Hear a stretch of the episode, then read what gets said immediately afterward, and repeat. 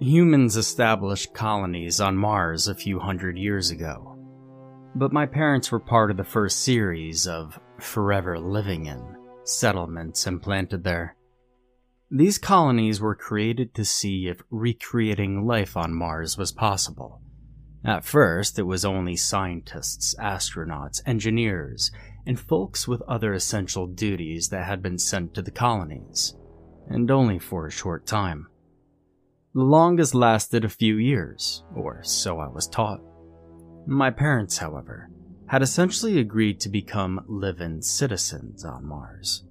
It should be mentioned that my dad was crumbling under debt when this solution was offered, and so was most of the people who agreed to this.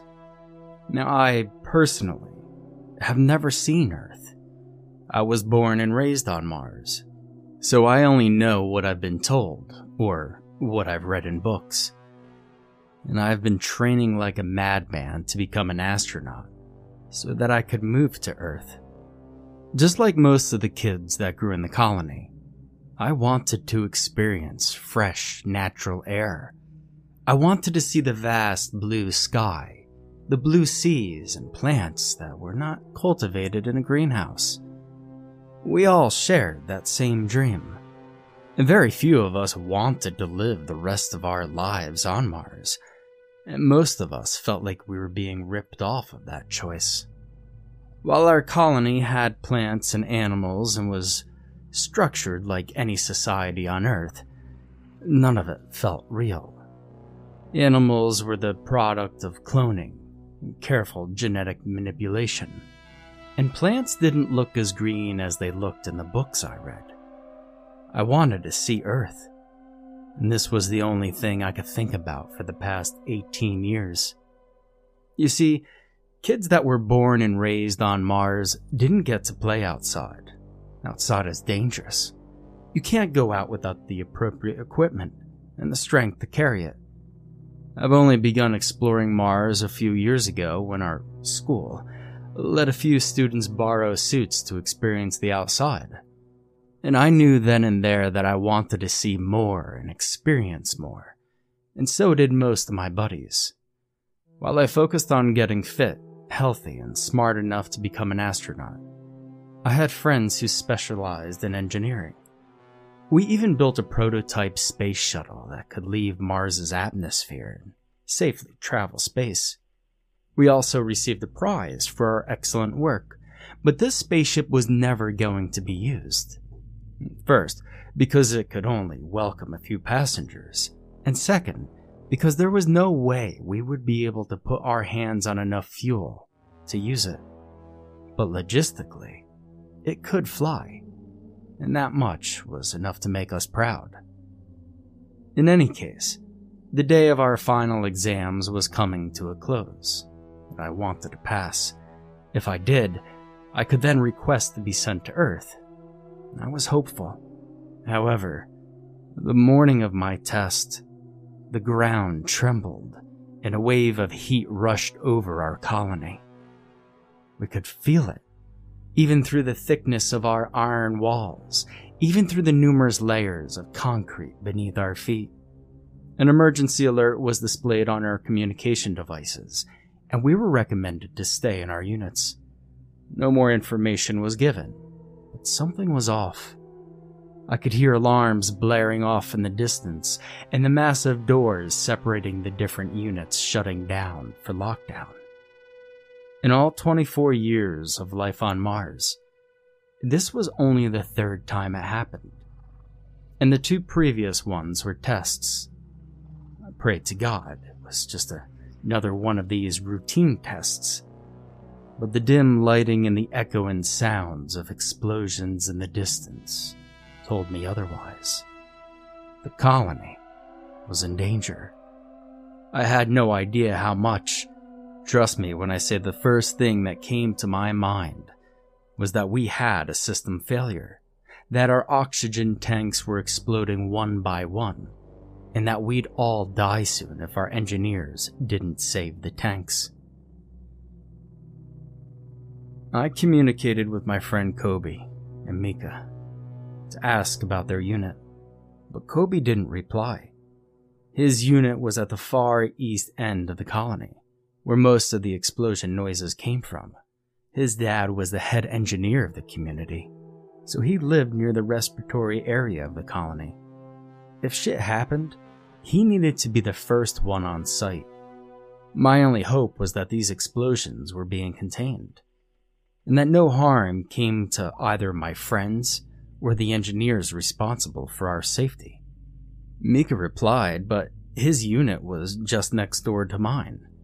The few words I read sent prickles of ice scraping the insides of my veins as my blood rushed throughout my entire system.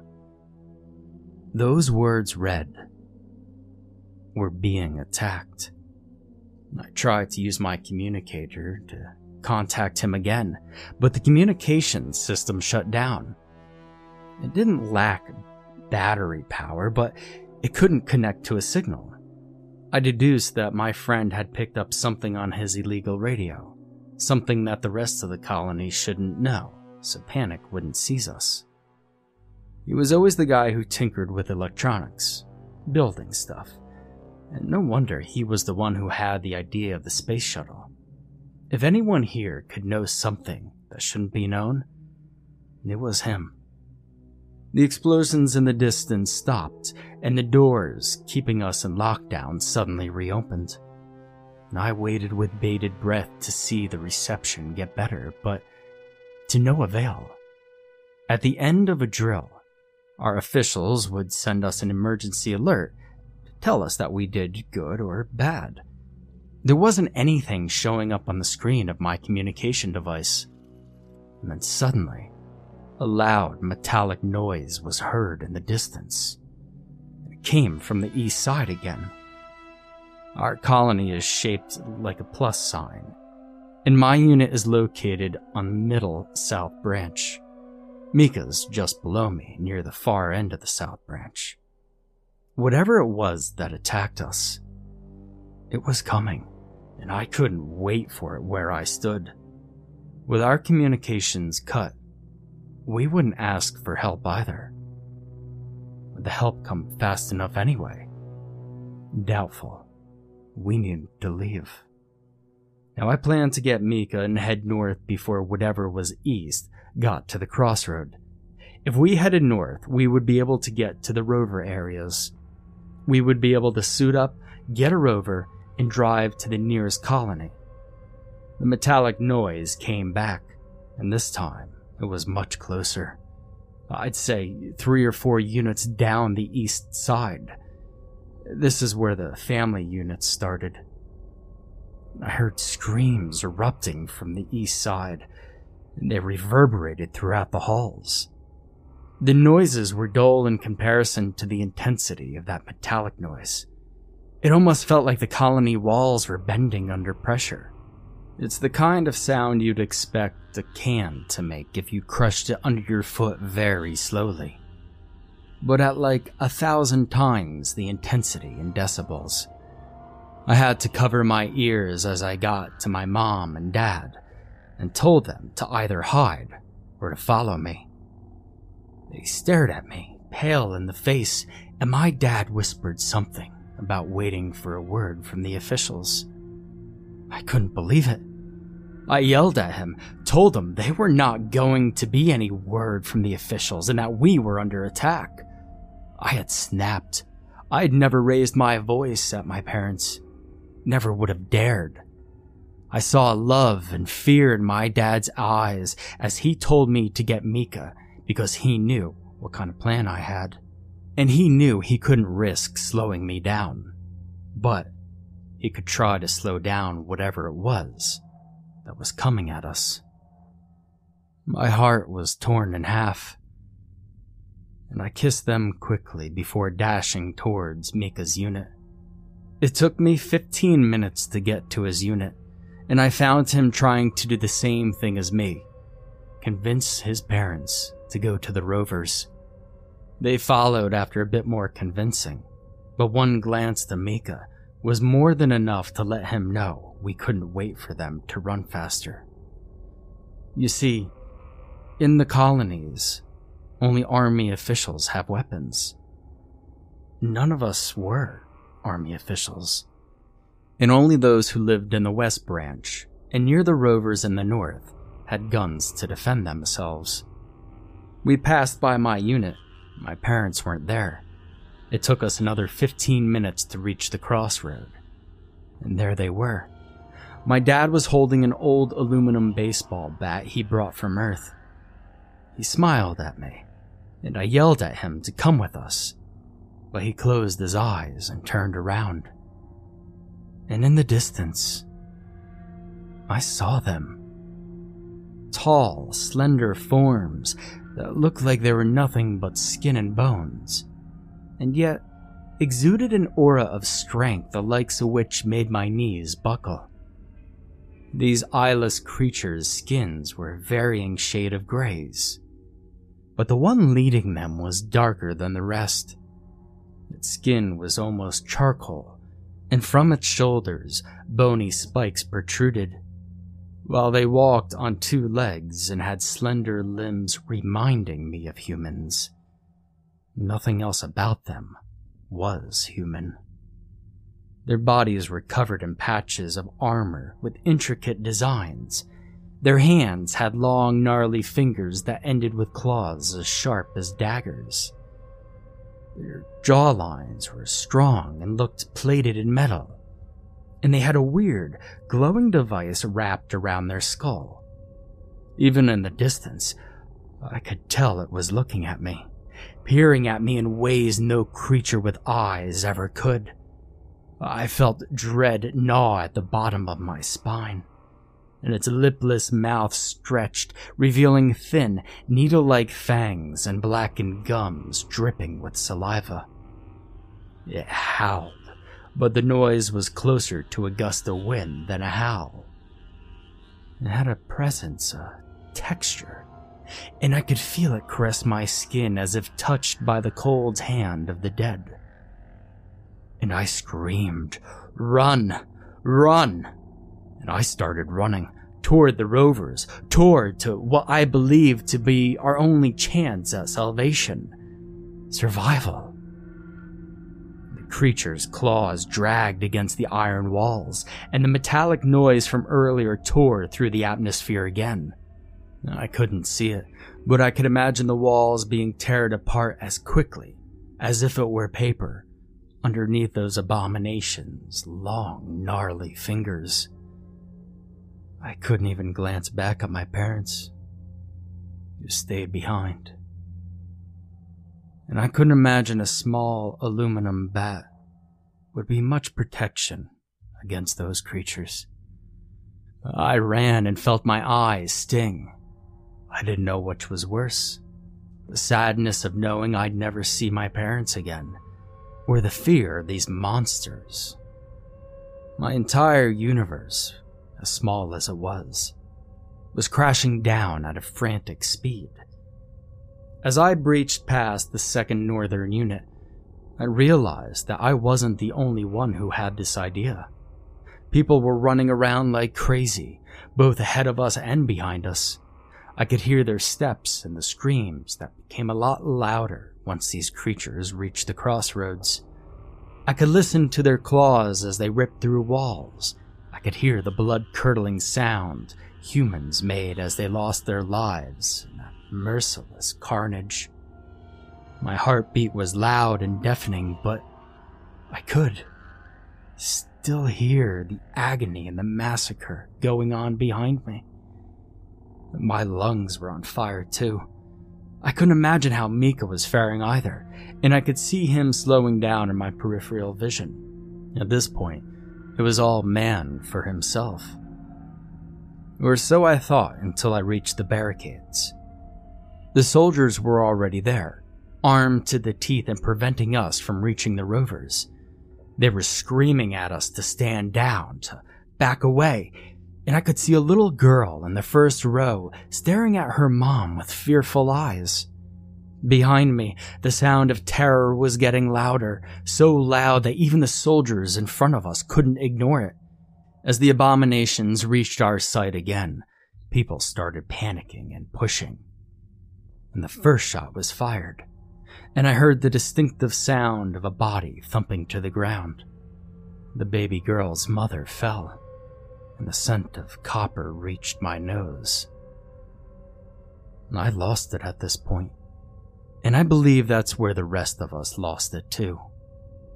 It was the tipping point.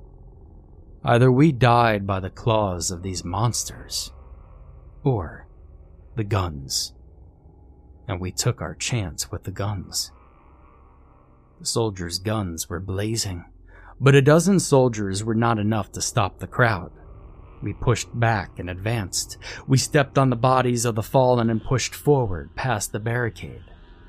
I never wanted to feel what it was like to walk over someone, but I will always remember it. I closed my eyes for a second as I pushed the person in front of me, using them as a shield in case bullets came my way. And I heard it when claws buried into flesh and blood spurted from the human throat like a fountain. I didn't look, but the sound was so near, it left little to the imagination. I could also taste the iron in the air. As we finally reached the rover's area, we realized a lot of them were missing. Mika and I used whatever was left of our energy and fought for the suits, and then fought for the rovers. We knew the moment the bay door opened, the oxygen would be cut, and we didn't want to be suitless when it happened. We jumped on a rover and drove to the far end of the garage, where a few other rovers were already parked. People were screaming and running behind us. Mika's parents were nowhere to be seen and I already knew what happened to mine. Yet all I could think about was the girl I saw in the front row. It was unlikely she survived the panic, and even if she did, she wouldn't survive this. The bay doors started to open, letting the Mars atmosphere fill the space. Humans would only have a few minutes and I didn't know about these creatures. Seeing how they entered Mars' atmosphere and wreaked havoc through our colony with such ease, I knew the chances of them dying from the planet's atmosphere were thin. And our only hope was to reach the nearest settlement, to warn them. As soon as the doors were opened, folks on the rovers raced to the exit. I could hear them bumping into each other, another catastrophe waiting to happen. I saw an opening on the left and rushed there, managed to squeeze out and avoid the traffic jam and an accident. And then I rushed forward. I had no idea where the next colony was, but Mika did, and he programmed it into the rover's directional system. We drove for two hours before reaching the closest colony, told them our story and a few other rovers arrived later on, confirming our stories. The second colony sent a distress message to Earth, requesting the right to go to the central settlement and request a transfer to Earth. Mika and I decided not to wait. We sent this message directly through the satellites, and we're filling up the rover and leaving for the central colony as soon as possible. Otherwise, I might never see Earth.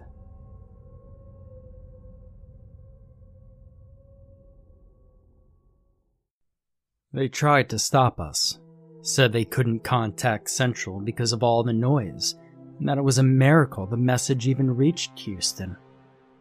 Added that we should stick together in case these things came over. But these fools didn't understand that that was precisely the point. We can't fight back these things unless we bring out the big guns, and I'm not even sure that any colony on Mars even has those. And if there's one colony that has a chance to fight back, it's Central Colony. You see, Central is where the upper Mars society lives. There are no regular families like mine, only the cream of the crop. It's, as you call it, the world government for us. This is where political figures, high ranked officials, and the brains live. It's where all decisions concerning the Mars colonies happen, and where Houston sends most of the resources before they're being redistributed between colonies. If humanity on Mars had a chance of survival, the central colony was where it happened. So, even with their insistence to at least stay the night, we refueled and left. We also made sure to put on a few more layers on, because the drive to Central Colony would take at least five hours, and by the time we arrived, it would be night already, and Mars can get pretty damn cold at night. I'm not talking get a jacket cold. I'm talking if you aren't dressed enough, you die cold. Hopefully, we wouldn't lose a toe or two before reaching the central colony. Though, to be honest, between losing a couple of toes and risking an invasion, I preferred losing the toes. Losing my toes wouldn't prevent me flying back to Earth, though dying under the claws of the invader would. We packed enough fuel for the road, filled our water and oxygen tanks, and brought a couple of spares as well. We would probably have to stop to fuel the rover a little over half the way, but Mika made the calculation. We had enough of everything. It's safe to say that I would, and am, trusting him with my life. The guy has always been a genius since as far as I can remember. By the age of eight, he was already building robots. By age 9, some of his inventions were implemented permanently in the colony's systems. At age 17, he revisited the whole energy system with the geniuses of the central colony. He could live there. He had been offered to join them. He simply didn't want to leave his parents and friends behind. So, you can now understand why I trust him with everything I have. He's not like the rest of us. Remember how I said it was every man for himself when we were both running away? I would have left him there if it meant saving my life. I'm not proud to admit it, but him? He would have stopped and helped me.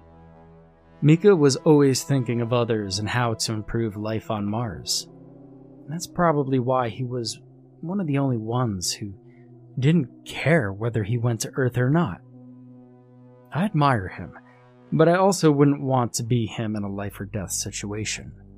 Selfish as I might sound, you can't save anyone if you die.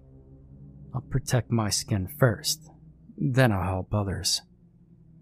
And this is why we need to go to Central and fly to Earth, so we can warn them about what's coming.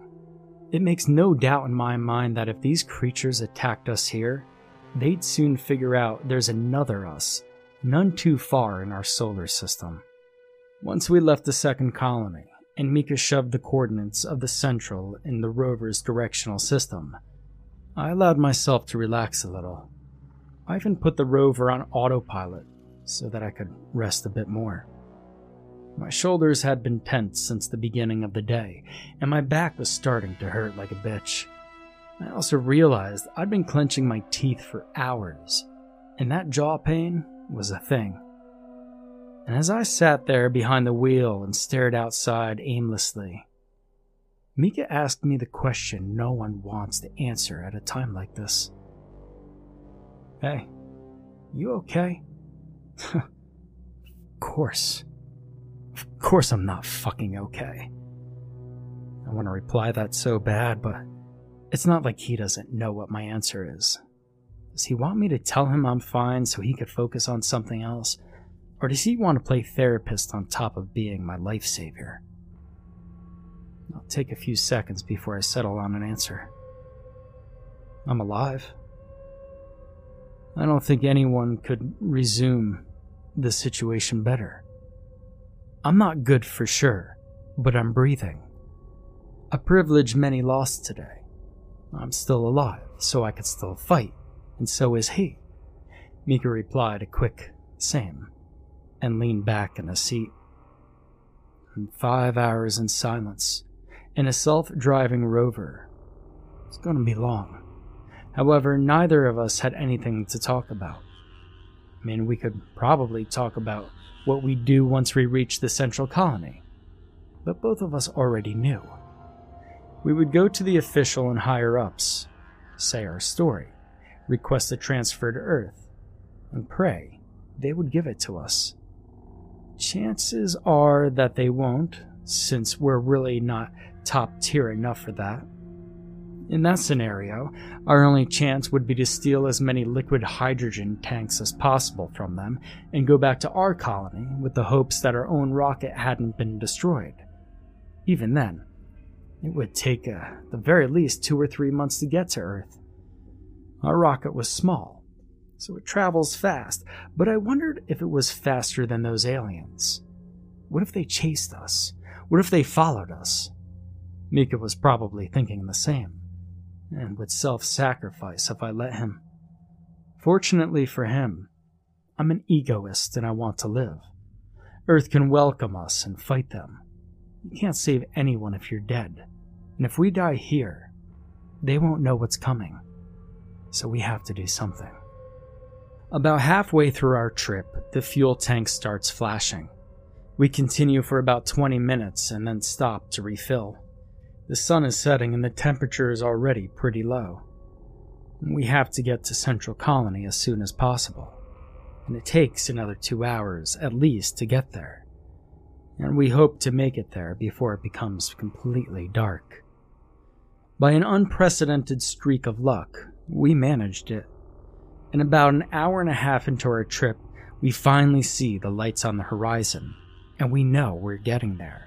I could feel my eyes sting just thinking about the central colony. But my joy was of short duration, because the closer we got, the more we realized the lights on the horizon were no lights. There were fires. Part of the central colony was on fire, while the other half looked intact. I didn't know about the anatomy of the central colony, but I assumed the worst. If they had been attacked before us, it meant that the oxygen tanks had been destroyed, and that everyone had been killed. I gave a quick glance to Mika, who had the same expression as me on his face. It's not like we could just go back from where we came from. By the time we reached the second colony, it would be well below freezing, very much well below freezing, and neither of us would be able to survive that. Mika probably knew what I was thinking. We can get in and isolate for the night. There doesn't seem to be any aliens left. There wasn't a single noise. Not that we would have heard much through our suit, but we could see from our distance that there was no signs of life. We could hope, maybe, that there were some survivors in the wing that hadn't been touched. But our hopes were thin. We finally reached the colony and entered through the exploded bay door. The rovers were all in shambles. Maybe the aliens started their invasion of Central by making sure they couldn't run away.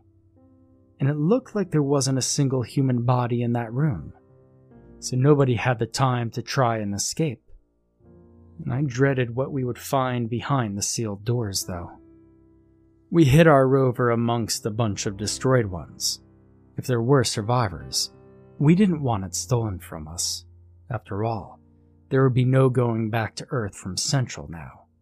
The realization dampened on me, and I swallowed thickly as I got off the rover and followed Mika to the set of ultra locked twin doors that led to the rest of the Central Colony living areas. It didn't take him long to find a way to open them by messing with the digital pad on the side.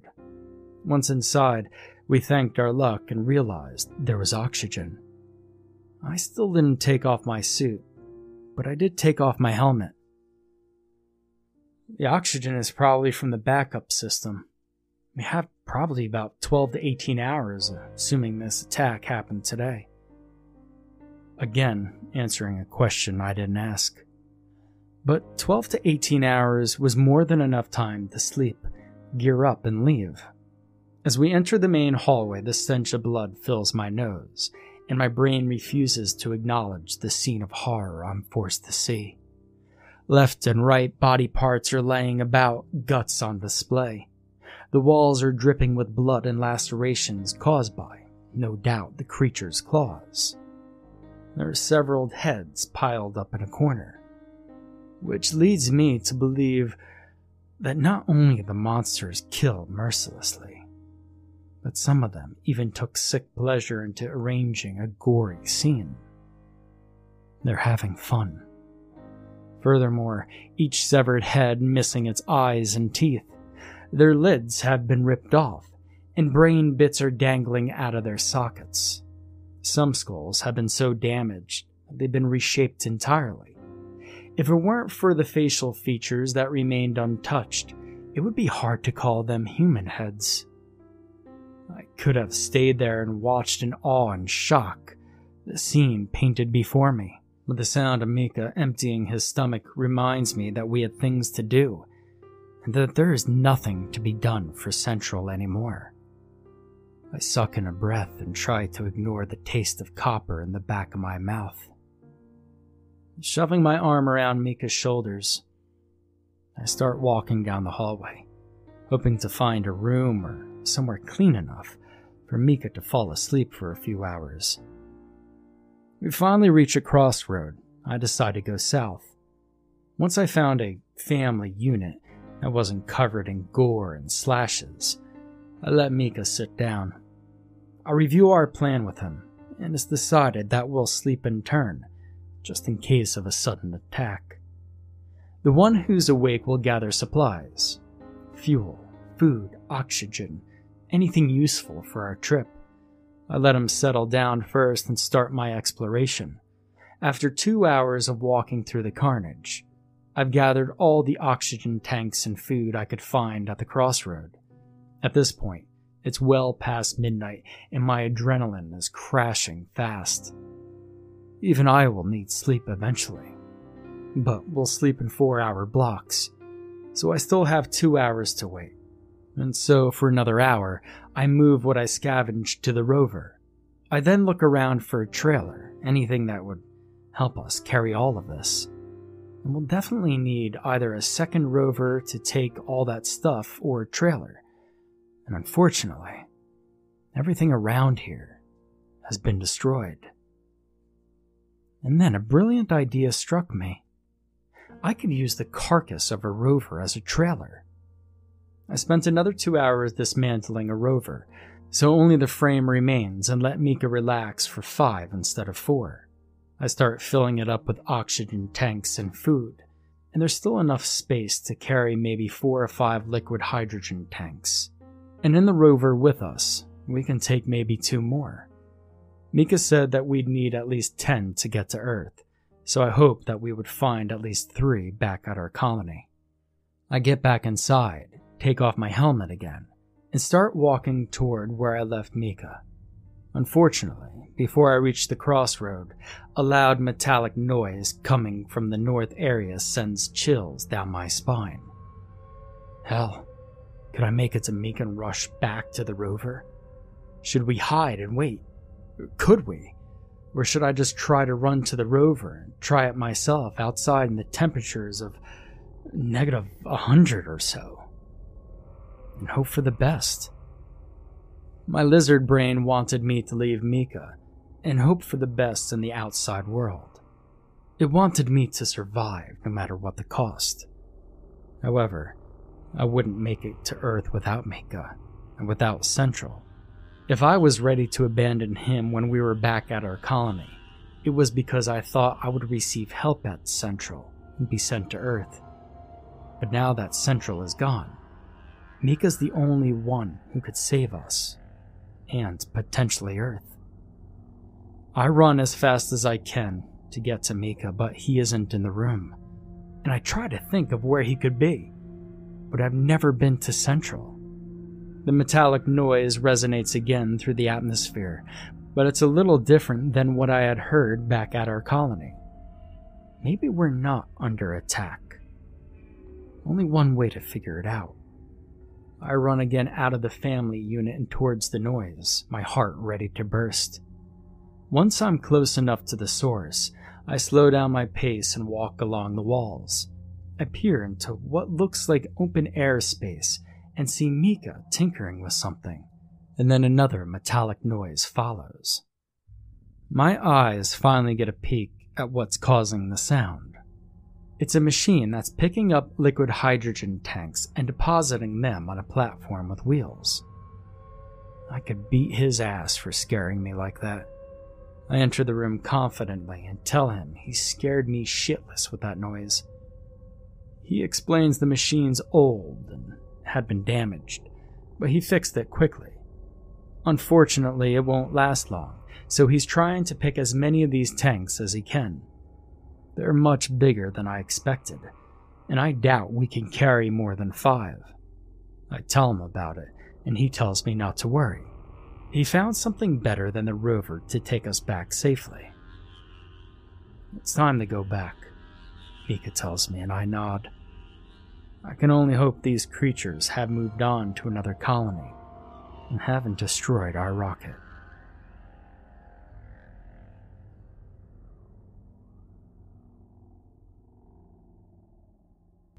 Despite Central being a colossal disappointment, there is hope. Lights at the end of the tunnel, as they say. We have more than enough fuel for our trip to Earth, and Mika is right when he says he found something much better to transport us back to our old colony. What did he find exactly? He found a loader. What's a loader, you ask? Well, it's a huge armored car that has its own heating and oxygen system, as well as an enormous cargo space. It looks like a bigger ARFF truck, but instead of wheels, it works on tracks. It's a bit slower than a rover, but we're not gonna have to worry about not having enough oxygen or fuel. They used to use these trucks to carry animals, food, and materials between the colonies. Plus, we don't have to wait till morning to leave. We can sleep in there while it drives back to our colony. And considering the state of Central, I'm going to assume these aliens have already left to destroy another colony. It doesn't look like colonies offer them much resistance. If Central was destroyed as quickly as my colony, well then, annihilation is imminent. Hopefully, they haven't moved to the colony between Central and us. I'd rather avoid them. Seeing Mika's grave expression, I guess he's thinking about the same thing. It takes Mika and me another hour to load the cargo with the fuel tanks, food, and other supplies we will need our trip back to Earth. Once we're done, we pack our suits as well, just in case, and we get on board. Since I haven't slept yet, Mika offers to let me sleep for a few hours while he makes sure the trip back to our main colony is smooth. I didn't argue with that. Honestly, I was about to fall down out of fatigue and adrenaline crash at least an hour ago. But my sleep is dreamless. It was comatose, even.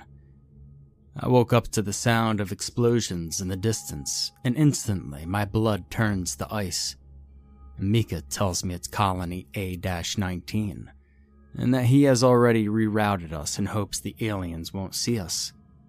I cross my fingers, toes, knees, and arms, hoping that they don't cast a glance at the horizon. For the next 20 minutes or so, I wait with bated breath for a sign that we've been discovered. The entire space around us is so tense I could cut it with a knife. It feels that the moment one of us opens our mouth, there's going to be a tear in time and space. We only start to relax again when we're far enough. We don't hear explosions anymore and the radar doesn't beep to signify something's coming closer. Despite our relief understanding we were not seen and aren't being chased, we also understand what this means for Colony A 19. I mean, it's not like we could have saved him. If we would have gone there, we would have met our doom as well. Some of us had to survive if we want to be able to warn the rest of us on the big blue planet. Mika's the one breaking the silence with a loud coughing fit. It was very random, it was out of nowhere, but once he's done hacking his lungs out, he tells me he inhaled his saliva. I let out a small chuckle and relax, but I still think he looks a little pale. Hey, are you okay? I ask him. He replied that he's tired and stressed, but at least alive. I tell him he's going to be able to sleep once we're in the rocket. I'll be able to pick up where he won't be much use. His mission was, and still is, to make sure we reach the destination safely. Now I know I couldn't have done it without him, but the trip to Earth is on me and my competence as an astronaut. We finally reach our destination several hours later, and I even had the time to take another short nap. Considering I'll be the one launching the rocket and making sure everything's fine up there, Mika decided to let me sleep a little longer. As expected, the place is in shambles. A few of the colony's wings seemed relatively untouched, and we pray that's the one our rocket is in. And there's not a single soul alive as we disembark the loader with our suits and start emptying the cargo. Using a discarded rover that got caught in an accident earlier, we start moving our stuff from the loader to where the rocket is. Hope is still on our side. As we enter the premise, we can't help but rejoice at the sight of our completely untouched tiny rocket. Since it was locked behind several iron walls, there wasn't a single soul around. The aliens probably thought it wasn't worth it to waste time on the machine. It's our luck. No matter what the aliens thought at the time, they gave us a way out. As fast as I can, I move our food, fuel, and stuff from the cargo to the rocket.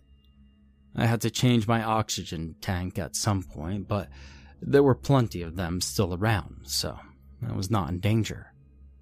While I packed our rocket, Mika fuels and prepares it for launch. Now, our last worry is that the moment we decide to launch, these aliens could see us and attack us.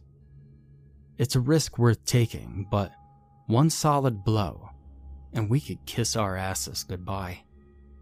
It's only the next day that we were able to finally launch. We had to sleep in the loader to make sure we didn't use up any unnecessary fuel or oxygen. And the launch is a success. The radar even tells us that we're not being followed, and no unknown signal is being picked up. It's only half reassuring, considering we didn't see them coming from Mars. And we had those kinds of radars in each colony. We just hoped and crossed our fingers again. Mika still seems a little too pale. Despite getting enough rest, I feel like he's getting sick. Probably something he caught because of all the stress we're going through. And I suggest he go rest again. And he doesn't fight it. He tells me he feels a little feverish and not to worry, that it's probably just anxiety coming down on him hard. Can't say I don't relate, but for the first time since beginning of the attacks, I feel like things are finally getting better. Well, I mean, not really better. My parents are still dead. The Mars colonies have all but been annihilated. And if they aren't, they will be soon. And my dream to go to Earth is suddenly not as shiny as it once was. Going to Earth because you want to is much different than because you need to. I always thought of me flying to Earth as some sort of huge, magnificent trip a trip of a lifetime, and maybe even a place I choose to stay. Now it's not a choice anymore. Either I fly there, or I don't and I die. Leaving myself alone with my thoughts is a terrible idea. Maybe I should go wake Mika. Nah, that wouldn't be good. I'll let him have a few more hours. You see, at least that's what I thought I'd do until not even an hour later, Mika wakes up and comes back to me. He looks like an absolute mess, with his hair sticking to his forehead and sweat covering his body. He looks like he's in a lot of pain, so I reach to him quickly and lead him back to bed and lay him down. I then spend the next six hours wiping him down as he mumbles incoherently, unable to find sleep. I wash my hands as often as I can and wear a mask because whatever it is he got, well, I don't want it. I even put a mask on him to make sure he keeps it to himself. After another hour, he seems to calm down finally. His eyes are unfocused, but he isn't sweating as much. His skin is thick and warm to the touch. But I'm not a doctor, so I don't question it. The good thing is, is that he finally fell asleep, and it looks like his fever is receding. I managed to leave his room for a couple of hours. I take this time to clean myself with liquid soap and water pouches carefully. I even wash my hair with one of those rinseless shampoos to make sure that no bacteria or virus can survive on me. Mika sleeps for a whole 15 hours after that. But when he wakes up, he looks a little healthier. He's tired and hungry, obviously, so I give him a package of soup he can reheat in its own container. He has to add water and let the air convection do its thing, but at least he'll be able to have a hot meal. I share a meal with him 30 minutes later, me with my spaghetti and him with the soup. And I ask him how he feels. He tells me the fever's down, but he's still exhausted. I leave it at that. If anything, neither of us are doctors. I still tell him to check our medical supplies for Tylenol or anything if his fever comes back. But it doesn't come back. For another three weeks, we go about our daily lives. Then, another intense fever brings Mika down. This time, there's even blisters appearing on his skin, and he spends an entire week delirious and weak. I do my best to feed him, water him, and make sure he rests.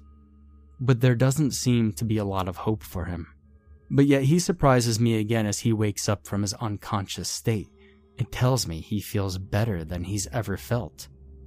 His blisters look painful, and he applies some ointment he found in the medical box, but they only seem to be getting worse by the day. We're more than halfway through our trip when Mika starts acting weird. The first thing I noticed is how the water pouches and soap don't seem to be used. Other than me, I mean. His smell is getting nauseating, and his blisters are getting infected. I can tell from the stench, but also the size and the colors of his blisters. When I ask him about it, he says he's feeling fine. I recommend at least wiping down, and he frowns, telling me to mind my own business. His tone even leaves me a little shocked. Never in my lifetime have I heard him tell someone off. He was always the guy wanting to help everyone, and with his heart on his palm. I tell him I'll leave it alone, but that I'm awfully worried. Another week passes, and it seems like he's avoiding me. The rocket isn't big enough for him to completely avoid me, but he never stays long in my presence. I try to eat with him at some point, but find him throwing away an empty package of raw chicken. It isn't weird for the guy to eat chicken. Uh, don't mistake me, but when I went to reheat my mac and cheese, the reheater was cold. Not the kind of cold you'd expect out of someone who just cooked and ate a chicken breast dinner meal for 30 minutes. Cook as in, the reheater was not used at all. Did Mika just eat raw chicken? Something's off about him but I don't know what to do. I can't think of a single logical thing I could tell him to understand what's going on with his mind. We still have one more week of travel before we're in range for communication with NASA, and another week before we can reach Earth. I need him to set the communication system, so I do my best to avoid him and leave him be because it seems every time I open my mouth, I set him off. Another fever struck him down about two days later. This time, I was willing to bet it was salmonella. I put a mask on, gloves, and start wiping him down. His blisters have gotten so big and juicy, they're spreading everywhere from his neck down. When I begin wiping him down, I realize just how bad it had gotten. I quickly unbutton his shirt and realize that not an inch of his skin isn't covered in blisters there. I take off his pants, and it's the same thing. His body is barely recognizable below the collarbone.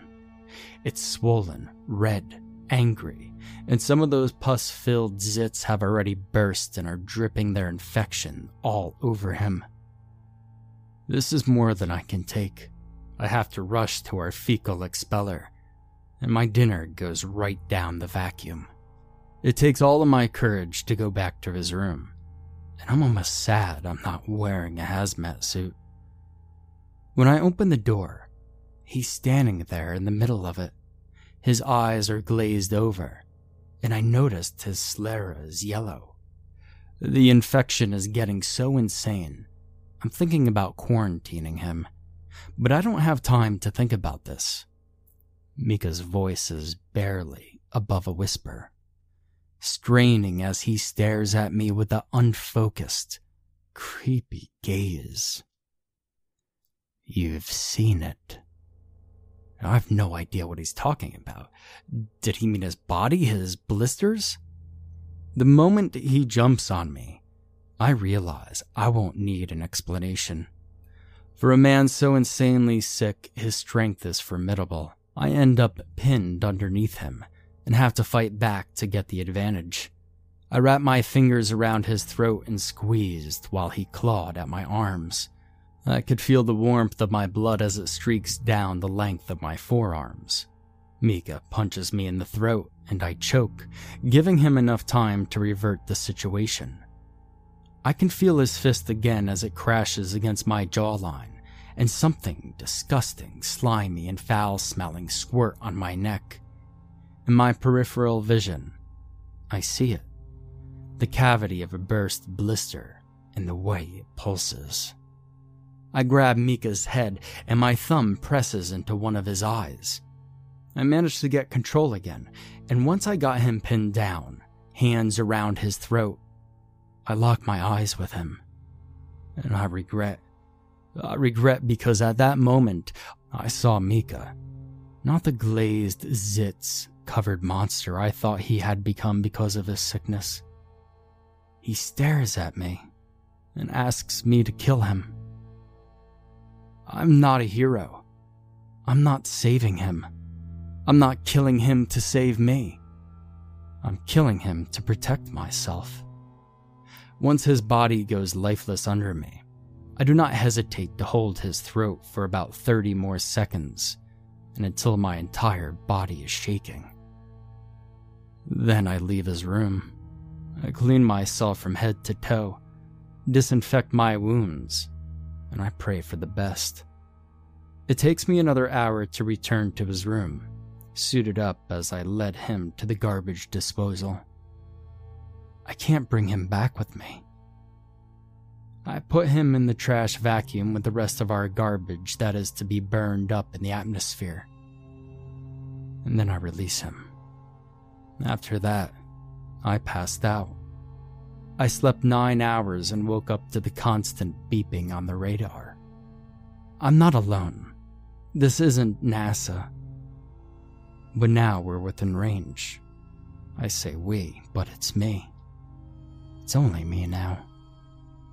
I spent the next four days trying to contact NASA relentlessly. When I finally managed to contact them, I tell them everything, except for Mika. I'll give them the approximate coordinates of my landing and tell them that I'm not coming alone. I warn them about the aliens, but I can't tell them about the virus. I can't tell them because I still want to see Earth.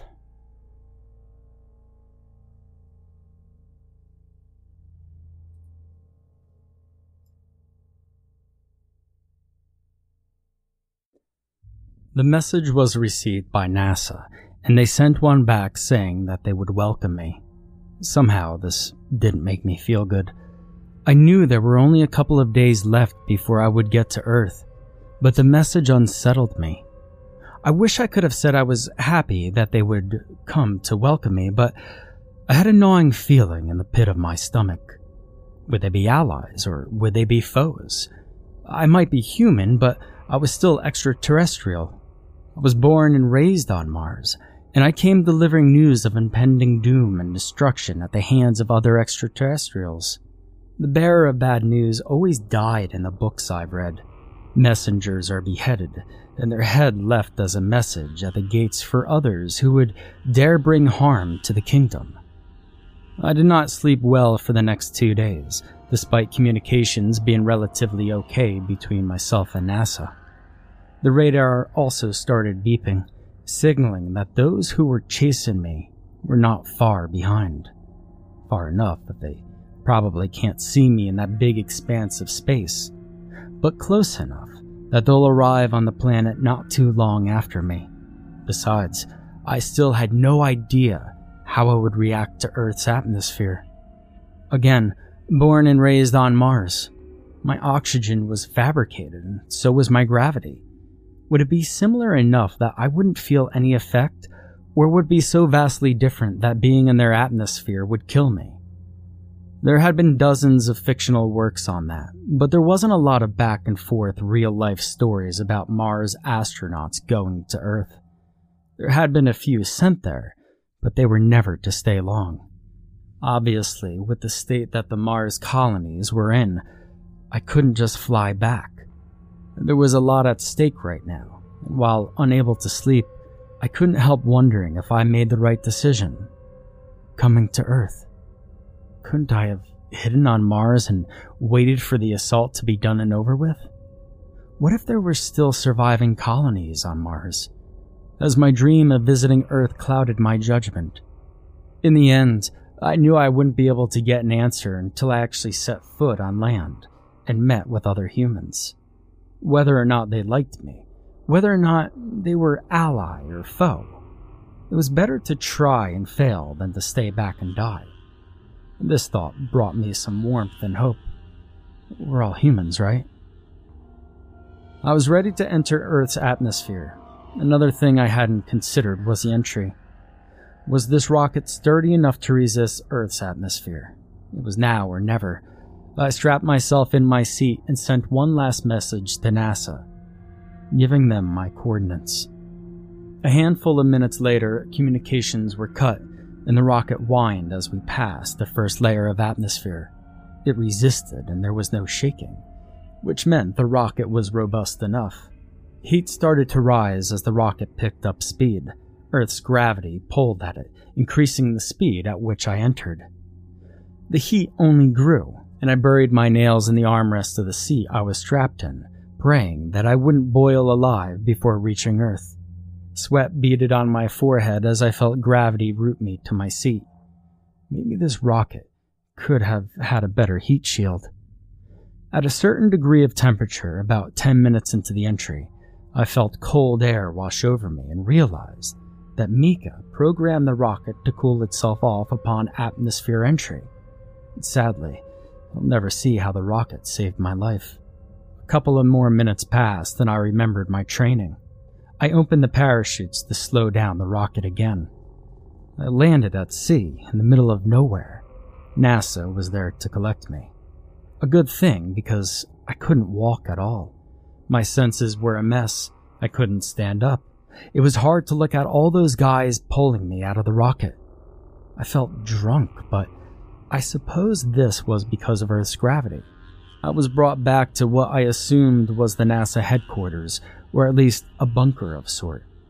I was placed in a room that had a gravity similar to Mars, and I instantly felt better. I could focus my gaze again, stand up, and move as usual. A pair of nurses soon came in with a lot of vials, syringes, and cotton swabs. They made me pee in one of them then proceeded to poke me with both the needles and swabs until no inches of my body felt like it was left untouched. The back of my throat itched because of how deep one of the nurses buried the swab in. Then, I was left alone.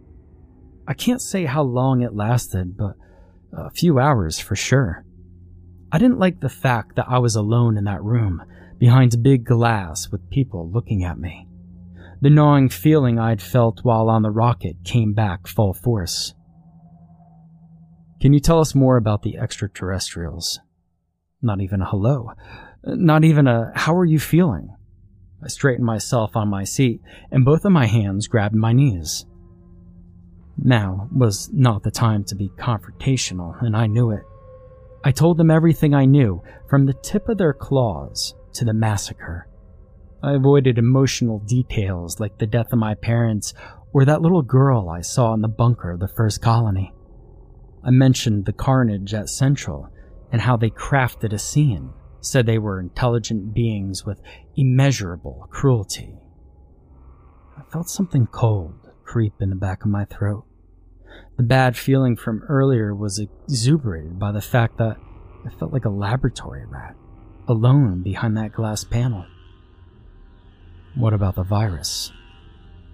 When that question fell, I felt like the floor was dissipating beneath my chair. If I hadn't been seated, my knees would have buckled under my weight. How did they know about the virus? I didn't say anything about Mika.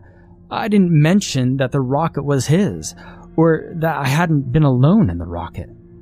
How could they know? My mouth went dry, my pupils dilated, caught like a deer in the headlight. It would be hard to hide or lie about it now. I was never a good liar. I could ask what virus they're talking about, but I didn't think that playing stupid would work in my favor. However, telling them everything didn't sound like a great plan either. I was pretty sure they didn't know about Mika, and that the virus somehow stuck to me but didn't influence me. I crossed my fingers, hoping I was immune. So I told them that I knew I had caught something, but had no idea what it was. I described light symptoms of fever for a couple of days and a slight insomnia. I didn't talk about how Mika's skin was covered in rashes and blisters, how some of them were so filled with pus that the barest touch made them explode. I didn't talk about the change in mood and how he did things that made no sense, like eating raw chicken. I still didn't mention Mika, so I asked what their plan was for the invasion, how they planned to stop them from re entering Earth's atmosphere and destroying everything in their wake. The only other thing they said to me was, You were supposed to be sacrifices. You doomed us all. I gasped. And then the nurses from earlier came back, this time dressed in what looked like a hazmat suit, requesting I follow them quietly. I did, but as soon as I was out of the gravity room, walking proved difficult. I'm ashamed to say that I needed to lean on one of those two women to get to the other room. There was a bed in a corner and a small toilet, a television hooked on the wall, and a shower in another corner, with no curtains. Just a drain in the floor and a curve to make sure the water got there. I was given soap, water, food, then locked in like a rat in a cage. My anxiety rose exponentially when I didn't receive any news for 24 hours. I was quarantined a platter of food was deposited three times in the last 24 hours. But no one talked to me. No one questioned me. No one told me anything about either the virus, the aliens, or when they were going to release me. I shouldn't be panicking like that. I struggled and did all I could to warn them. So why were they treating me like a stranger? I wanted to scream and punch and demand to meet the manager of this place or something but no one came. And 12 hours later, I was stuck in that room with no one to talk to and nothing to do. I could watch television, which was a new thing for me, but I had no access to any sort of news. There wasn't a special announcement about aliens, and neither was there one about a Martian coming to Earth. Just a very old black and white show with a man named Rod Serling. I had my answers about 45 hours after I entered Earth's atmosphere. In the middle of the night, I woke up to the ground shaking wildly and the lights were going off. I swallowed thickly as I heard the sound of explosions in the distance. My entire body tensed as they seemed to get closer and closer.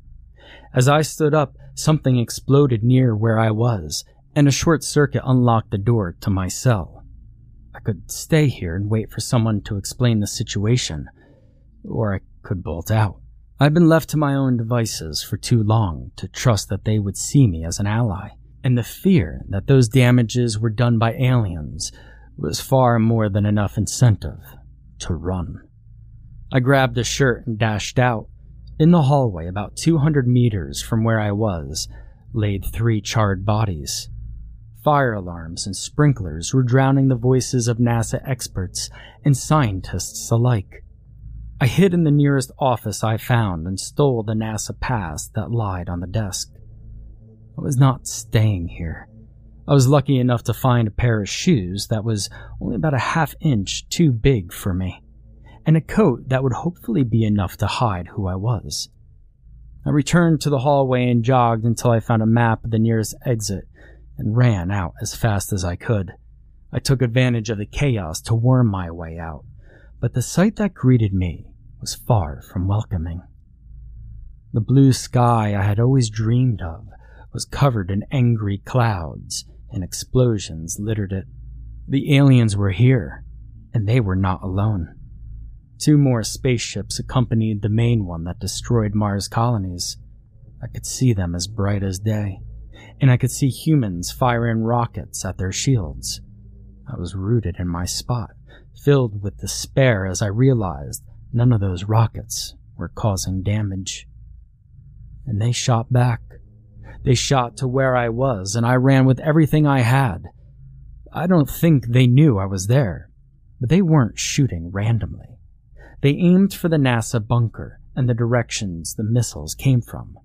I ran away from NASA and kept running for as long as my lungs could withstand.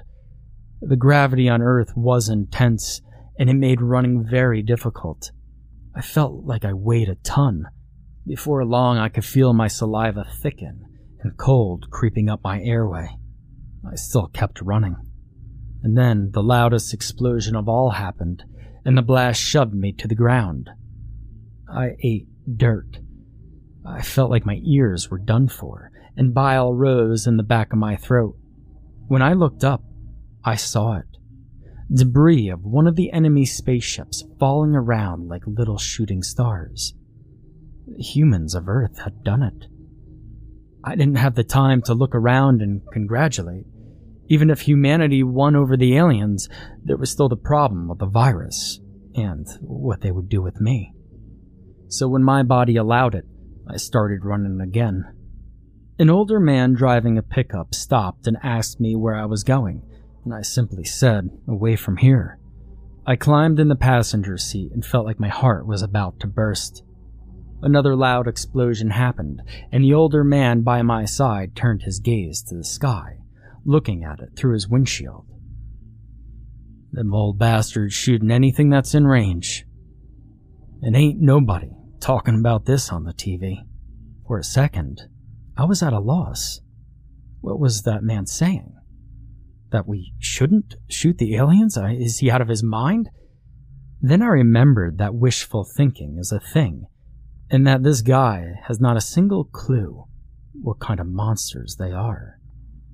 I told them that I was sure they were doing this to protect us, and he went on a rant about how humanity is ruining its only chance at a good intergalactic relationship. He then went on about how it's the first time we have a contact with another planet. I asked him, What about the Mars colonies? And he started laughing.